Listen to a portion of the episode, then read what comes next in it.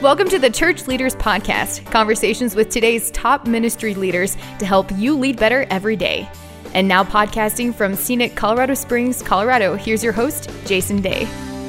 Welcome, friends, to the Church Leaders Podcast. I'm your host, Jason Daye, and I had the opportunity to connect with Dr. Wade Mullen this week.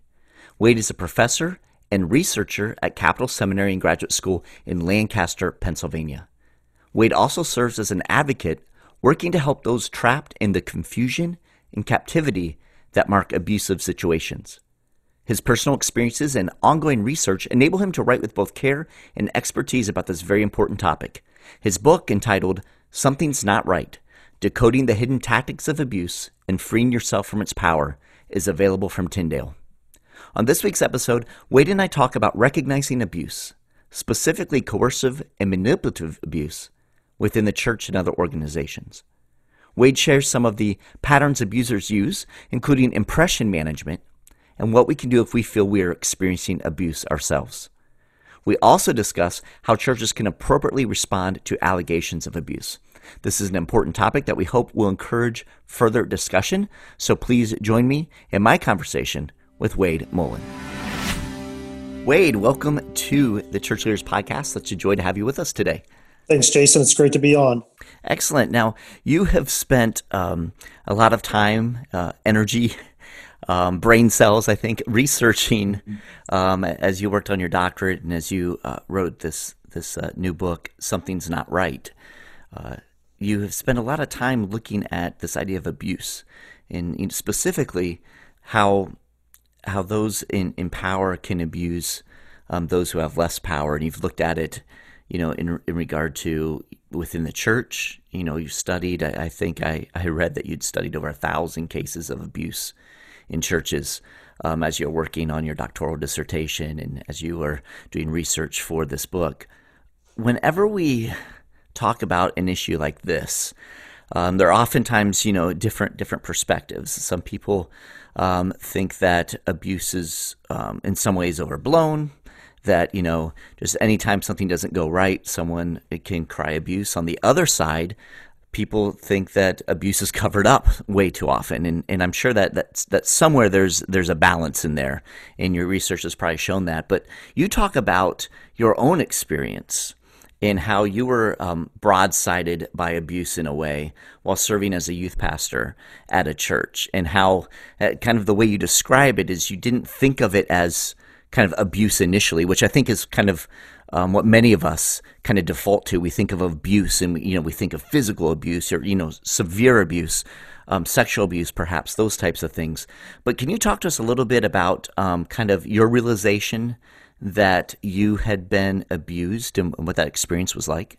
Yeah, and I think you know many of us have this perception of abuse that is limited to some kind of violent offense, whether right. it's physical or sexual in nature. And what I come to realize over time was that it's much broader than that. I think abuse is a very basic form, is simply using someone or something wrongly. And and there are many ways in which somebody can be abused in the context of an interpersonal relationship. And so for me, I reached a point when I was at the church where I realized that um, I'm so lost. Um, I'm surrounded by a lot of deception uh, coming from people that are in positions of trust, coming from leaders. And I also found that I was in a place where I felt very trapped like I couldn't free myself from the situation that I was in. So I think those are two of the main ingredients of abuse. Uh, it's the experience of feeling confused, where you reach a point of just saying, I don't know what's normal anymore, I don't know what's true. Uh, and then also feeling this sense of captivity. I, I don't know what to do. I don't know who to turn to. Everywhere I turn, there are there, there are walls.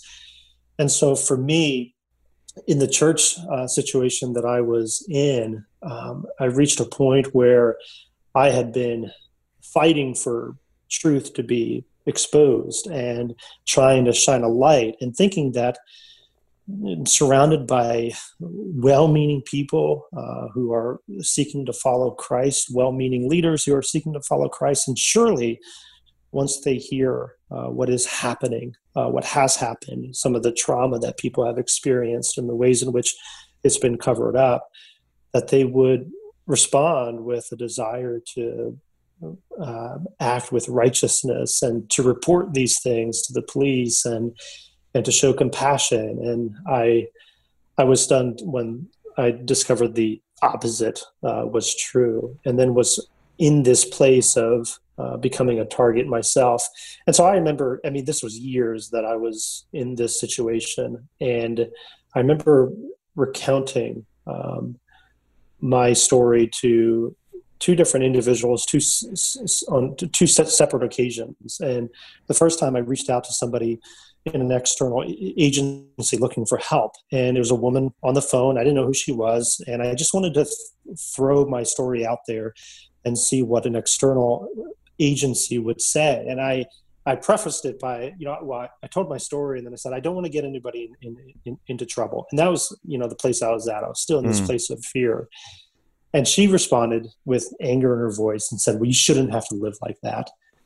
And I just mm. started crying on the phone because it was the first time that I had shared my story and somebody heard it and validated my experience. And then there was another occasion when um, my wife and I were meeting with some dear friends of ours and it was one of the only times you know while we were at the church where we were able to just share our story in an unrushed way and explain all that was happening to us.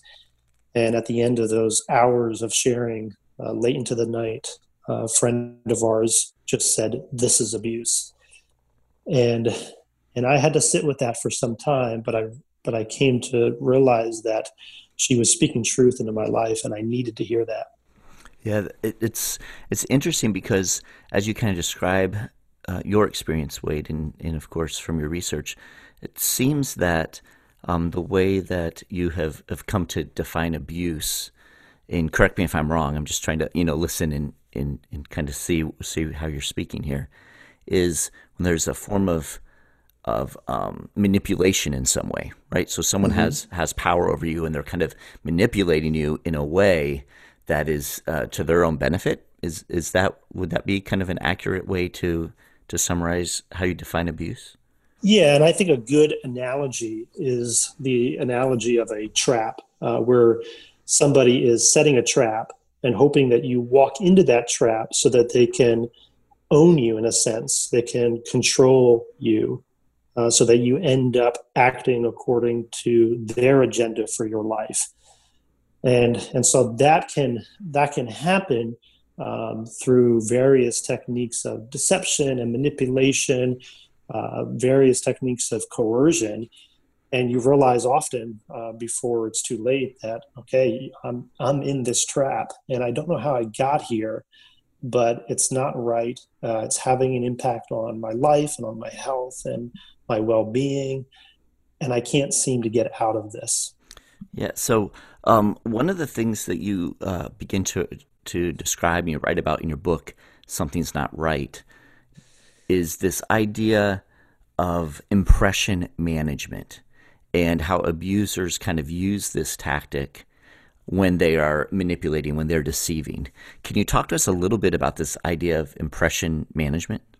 Yeah, so impression management is simply uh, shaping people's perception of yourself or of something that uh, you want them to uh, believe about uh, your institution or whatever it might be. But impression management is putting up a front, uh, for example, so that other people like and accept you. So, a, a very common example of impression management being used is when somebody flatters you, um, when somebody says something that feels good, um, perhaps they remark um, how uh, you're better than um, the rest. You know, you're so someone might say to you, you know, you work harder than anybody that I've ever known. That kind of thing, and it might be true, but often there's flattery embedded in that. And what it's designed to do is to get you to look upon the person who's saying that with greater favor and with greater liking.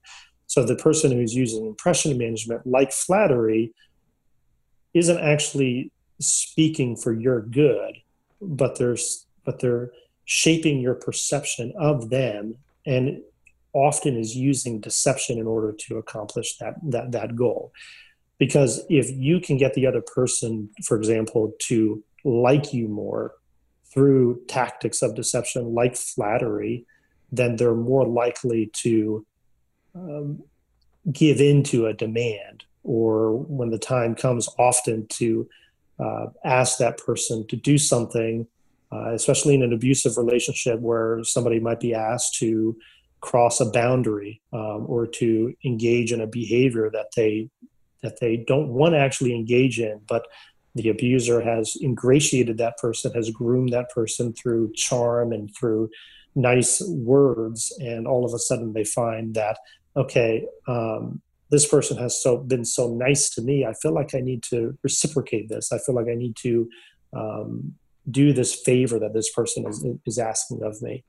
Yeah, I, and I think Wade that the um, as as I'm listening to you talk through that, um, I think one of the challenges is that um, there are also people in our lives that are sincere, you know, I mean, mm-hmm. and encouraging, you know, yes. and and and they're there to support us and encourage us, and so um, the challenge is then discerning uh, and and not, I guess, not. Um, defaulting to a, a, a super skeptical um, and cynical outlook where you think everyone around you um, who says something positive could indeed be kind of trying to set you up or deceive you as you've talked about so how do we how do we kind of process through that in a healthy way um, so that it doesn't um, you know negatively impact what can be very healthy and wholesome relationships yeah, well, I, I, think it starts with asking the question, what's true? You know, as I listen to this person perhaps praise me or compliment me or praise other people, I think it's legitimate to ask the question, is what this person saying true? Is it true? Um, it may be nice, but is it true? And if it's not true, then why did that person feel the need to exaggerate? Um, for for for example, and then also, I think you need to wait often to see if there are other tactics of impression management or deceptive behaviors that you see in that person's um, relationship with you. So, for example, the person who's flattering you um, might also behave in ways that are intimidating. Um, and so, let's say, for example, you really believe that this person is trying to trick you into doing something uh, that they want you to do, but you don't really want to do. It's not really in your best interest or it's not right. Well, what happens when you say no? Do they use past favors against you? Do they say, well, you know, after all I've done for you, uh, you're going to say no to me? You're not going to do this one little thing that I'm asking you to do? Okay, so that's, a, in my mind, a a deception uh, that is very revealing. And so you're discovering that perhaps the flattery wasn't actually sincere. Perhaps it was simply being used to coerce me. And now here comes the ask. Here I'm at being asked to do something. And if I say no, this person who once charmed me all of a sudden is becoming angry or is making me feel fearful. Like, what is that? And so, charm can very quickly transform into anger if the person is being deceptive and just trying to coerce you.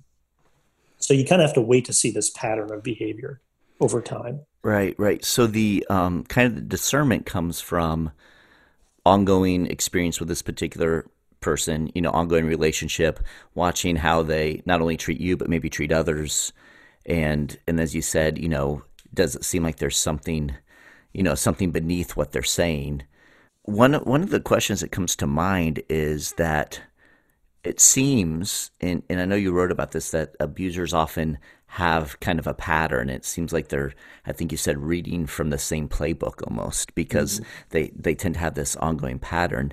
And a lot of that is, you know, deception. So, um, how, I guess it, it seems like it's, you know, especially those who've been abusing for a long time, they have kind of created this pattern. They know this deception. And if for lack of a better term, they've become good at it, right?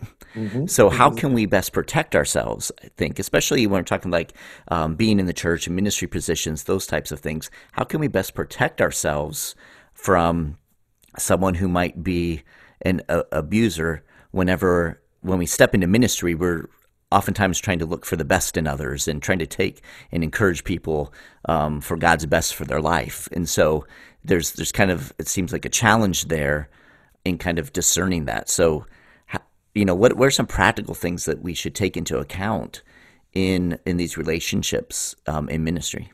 That's a good question. I, th- I think the most practical thing that we can do to protect ourselves from deception just breeding and becoming worse and worse is speaking truth in love at the first sign of deception. So, for example, one of the common techniques of impression management is to promote yourself, self promotion.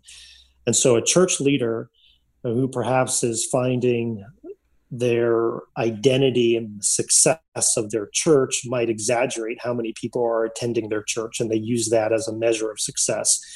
And so, other staff people might hear that pastor exaggerate how many people are actually attending the church, but not actually say anything when they hear that. And I think that is allowing the deception then to breed. And what what a person can do is say, okay, I'm hearing you um, throughout this number, and I just want to I just want to ask a clarifying question because last I looked, or based on what I know, our numbers are actually this and then see how that person responds. And so I think that's just a small example of just speaking the truth in love. And and then what I've often found is that the person who is promoting themselves, perhaps for narcissistic reasons, is perhaps charming other, very charming, charming other people, but doing that in a way to coerce them, um, is uh, perhaps uh, lying at different points, maybe in ways that aren't kind of outright that somebody can point out and say, no, that's a lie, but you know that, okay, they're kind of fudging things. That person often will be very defensive if they're called out or if they're challenged in some way. And so that's when I think truth and love really needs to be really needs to be put into practice so that when a person who is deceptive and and trying to um, trick people is confronted, often that person who's deceptive will use all these different defenses I talk about in the book, like different kinds of excuses and justifications. And we we can quickly back off when we hear that. And and I think the challenge, and it's a very practical thing, is to is to check people on that and to say, well, wait a minute, let's slow down. Um, you're saying that you know you had no idea uh, that this was happening, that you were behaving in this way, or you're saying that you know someone else is to, is to blame. So we just have to slow down, and in those moments when we hear defenses, be willing to speak the truth in love, and and often that's going to be a revealing time. Yeah, yeah, and I and Wade, as you talk through that, I think I think that's important and and healthy, not just for you know ministry relationships, staff relationships, whatever it might be, but, but also because a person might be acting out in those types of ways for for from other reasons, right? It may not necessarily mean that they're um, an abusive person. They may have real struggles with, you know, just their own confidence or right. feel, you know, I mean, there could be other underlying right. issues. But if we just kind of, you know, go on with life and don't speak in truth, as you said, then you know, regardless if it's an abusive, you know, uh, kind of relationship or someone who's who's going to be abusive, there's still some sort of hurt or brokenness in the midst there that mm-hmm. you know those of us who have committed our lives to following Jesus and, and serving the kingdom and ministering that that we want to help our brothers and sisters, you know, process through in healthy ways. So I guess what I'm saying is, regardless, as you were saying that, you know, it's this idea that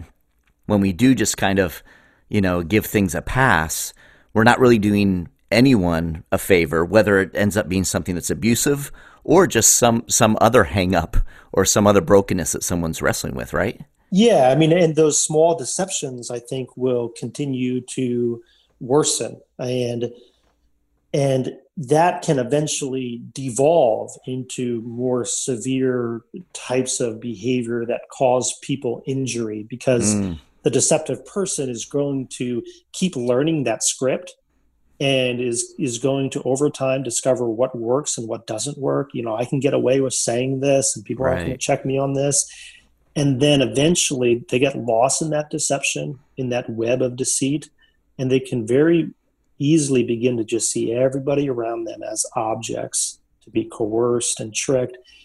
And then also that can lead them to real damaging kind of behavior. Like all of mm-hmm. a sudden they realize you know i don't know who i'm becoming but now i'm lashing out at this person. Now i'm threatening this person. Now i'm acting out in anger. Now you know so it can over time devolve into more serious types of of uh, abuse and behavior that can really cause injury to people and you can trace it back sometimes you know years ago when and you say, well, you know, something seemed off at that point. You know, something right. was up. You know, okay, this this developed over time.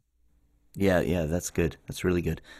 Let me ask you, Wade, in, in your research and just in, in your work, you know, um, with with churches and ministry leaders, why do you think it is that there are oftentimes, I, I don't necessarily want to say oftentimes, but more times than that should be, let's say that for sure, that within the church, there are ministry leaders who are kind of abusive in these ways, who are deceptive, who are coercive, who are manipulative.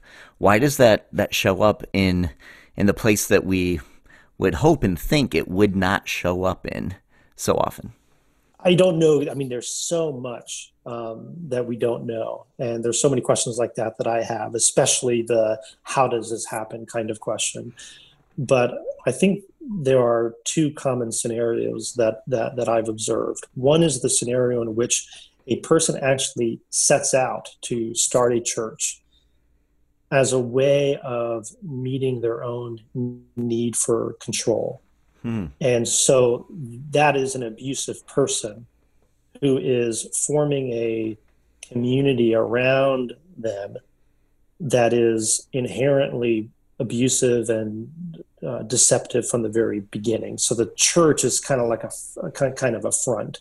And so yeah, I've seen let, that. Let me right? jump in real quick right there, Wade, because as you're saying that, just to clarify, and you're not necessarily talking, I mean, in our minds oftentimes we'll go to some sort of cult like figure. You know when, when you say that like someone who's who's really creating that but but it's not necessarily some some wild cult like figure. Uh, this can be you know someone who's you know starting a church or going into ministry who just has um, that need for control and sees that as a vehicle right? Yes yes. So or it's all about them you know and they what they see themselves doing is standing before a crowd.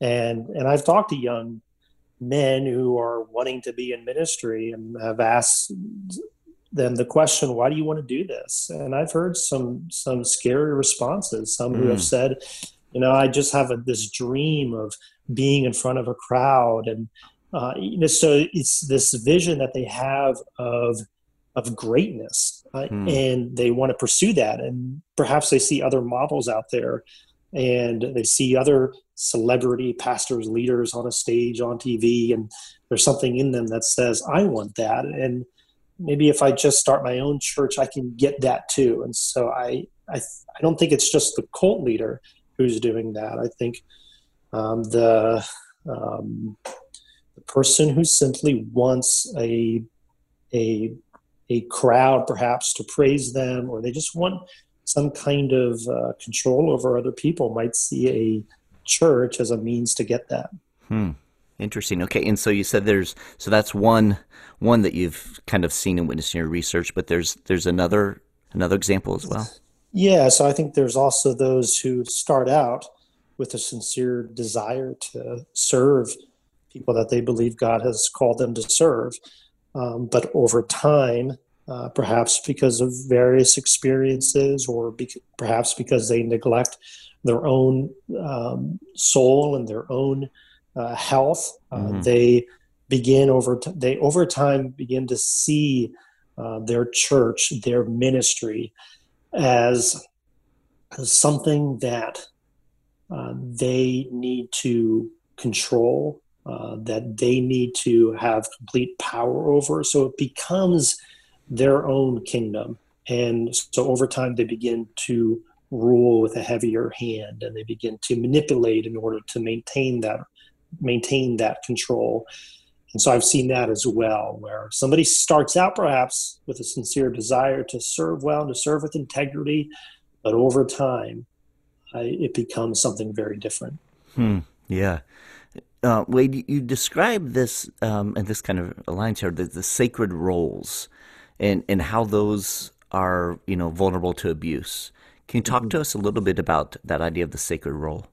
Yeah, I, t- I talk about how in these uh, a, lot, a lot of faith communities we we see the need to establish some kind of sacred role, like the pastor, the prophet, the priest, the anointed person, the leader of the community, and we center everything around that single person. So I use the analogy of a keystone at the top of an arch, and everything uh, is is contingent on that keystone remaining in place. And so we can establish roles in our communities that I think we give inordinate amount of power to. And because the entire system, in some cases, is built around a single sacred role, the community can feel this need to protect that role at all costs. So that even if a pastor is abusing people uh, under his care, the community might um, suspect that or know that, and yet look look away or cover it up, not only because they don't want to perhaps bring shame upon the pastor, but they don't want to bring shame upon the role itself. Mm. And so there's this dynamic where it's not just about the individual, but it's about this role. Like we don't want to bring shame to the pulpit. We don't want to bring shame upon this uh, upon this church. And so I think we really need to think through how we are structuring our faith communities and whether or not we really should be um, placing so much power in a single person. Because the other thing that happens then, as I've mentioned earlier, is you you do have those that are out there looking for those sacred roles, looking for mm. those keystone positions from which they can exercise their power, from which they can achieve their own um, desires to be seen and loved and adored and have all this power for, for, for, for themselves.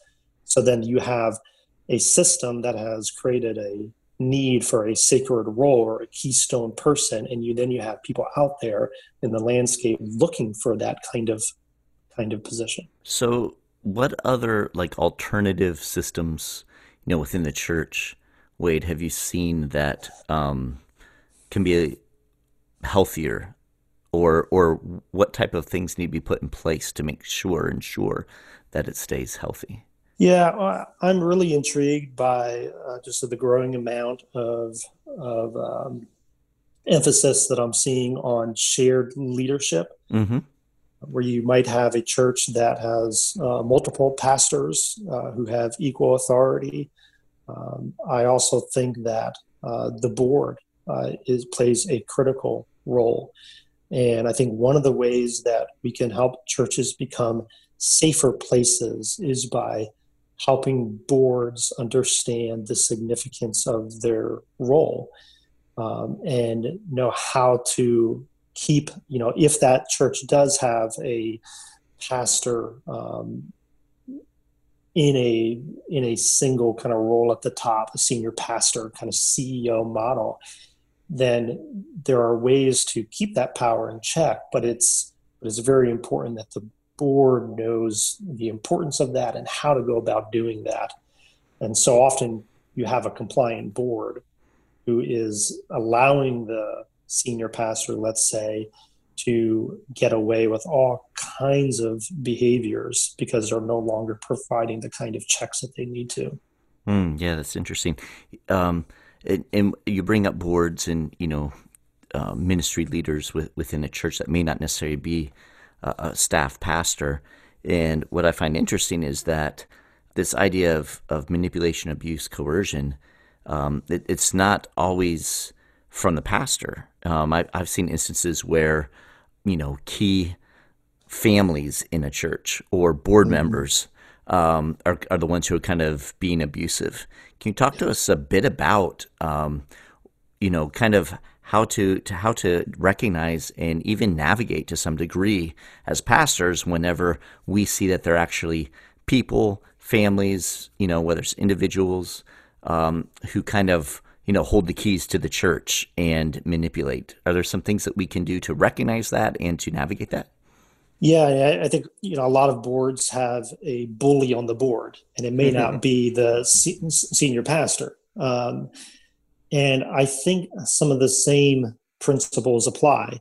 You know that as a community, uh, we have expectations of people. And say that you know we have boundaries. Uh, we there are behaviors that we think you know every person, especially people in a position of power and authority, uh, ought, ought, to be displaying. And so the the bully who's on the board, the bully who's in the church or on the committee or whatever the context is, I think the community still has an obligation to protect itself from behaviors that are damaging to the community, irrespective of who the person is.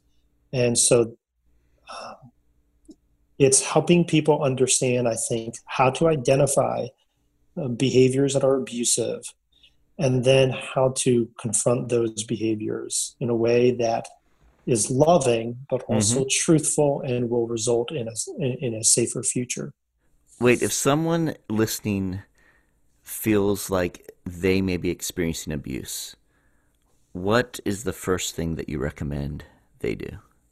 I'd recommend that you seek out um, a competent, uh, trauma informed professional, uh, somebody who has heard other stories of those who have been abused and has that kind of experience to be able to respond with truth and with love and, and care. Somebody who doesn't see your story as a threat, uh, somebody who can listen and not rush you through it or over it, and somebody who also understands that often, you know, when you've gone through abuse, the telling of your story is very difficult, and and sometimes you can't even tell it in a way that uh, you think makes sense to the other person. But a good therapist can can help unravel all of those threads and, and put that put, put those pieces pieces together.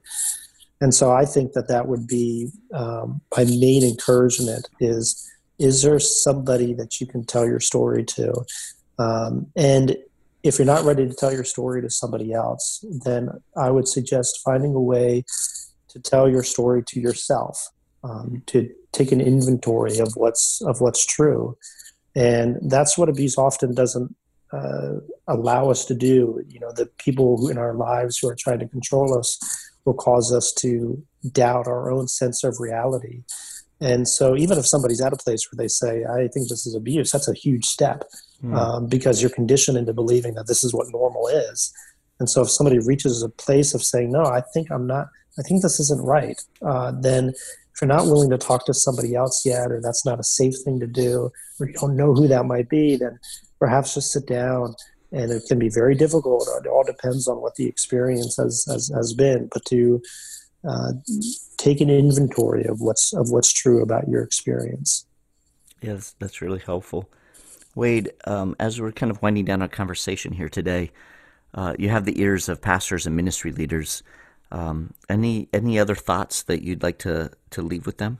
I'd like them to consider that there are many many people who have suffered tremendous harm and have gone through experiences that no person should have to go through.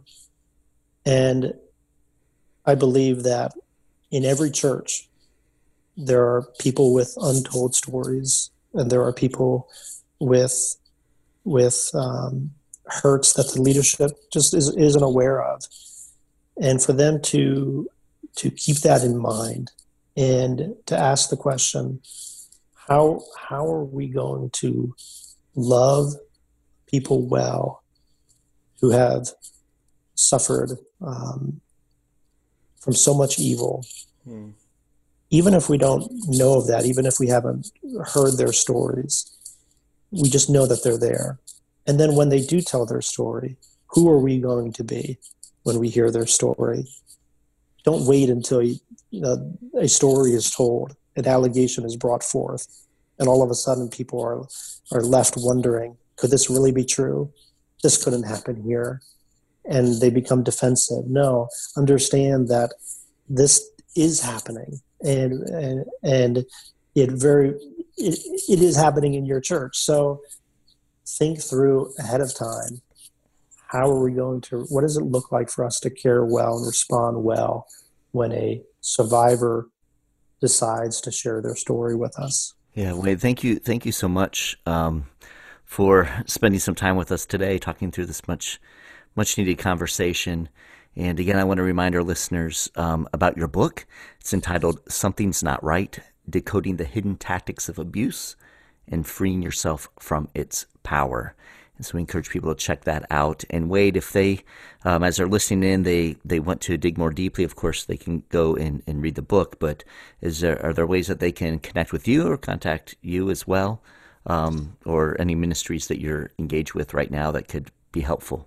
Yeah, um, I have a website, uh, wadetmullen.com, uh, that they can visit, and uh, there's a form on there that they can submit if they'd like to reach out to me. And then I'm very active on on Twitter, and my handle is Wade Mullen. Uh, and then you know there's there are plenty of organizations out there uh, that are, are doing some really good work. Grace, Godly Response to Abuse in the Christian Environment, uh, is is one that I one that I really respect. Excellent, excellent. And for our listeners, we will have all of those links, including a link to the book, um, in the show notes for this episode. So you can check out those show notes uh, for more information. Wade, thank you so much uh, for taking the time to be with us today and for all your work in, in this area um, and your voice in the church and how you are helping us navigate some of these very, very challenging things. So thank you. Thank you, Jason. I'm grateful for the conversation and ho- hope it's helpful. Excellent, brother. God bless you. All right. Thanks, Jason. Thank you for tuning in to this week's episode. Every week, as we are putting the episodes together, we're thinking of you, our pastors and ministry leaders, and striving to provide insightful and inspiring interviews as you seek to grow as a kingdom leader. We hope you are finding value from the Church Leaders Podcast, and if so, we would appreciate you taking a few moments to head over to iTunes and leave us a review. Your positive reviews and ratings help other church leaders more easily find our podcast so they can benefit as well. Thank you in advance. And if you have any comments, suggestions, or ideas for guests, I would love to hear from you. You can send an email to podcast at churchleaders.com or connect with me on Twitter. You can find this podcast as well as other great faith based podcasts on the FaithPlay app, available for both Apple and Android. So be sure to check out FaithPlay. Until next time, this is Jason Daye encouraging you to love well and lead well. You've been listening to the Church Leaders Podcast. For articles, videos, and free resources that will help you lead better every day, visit our website at churchleaders.com. Thanks for listening.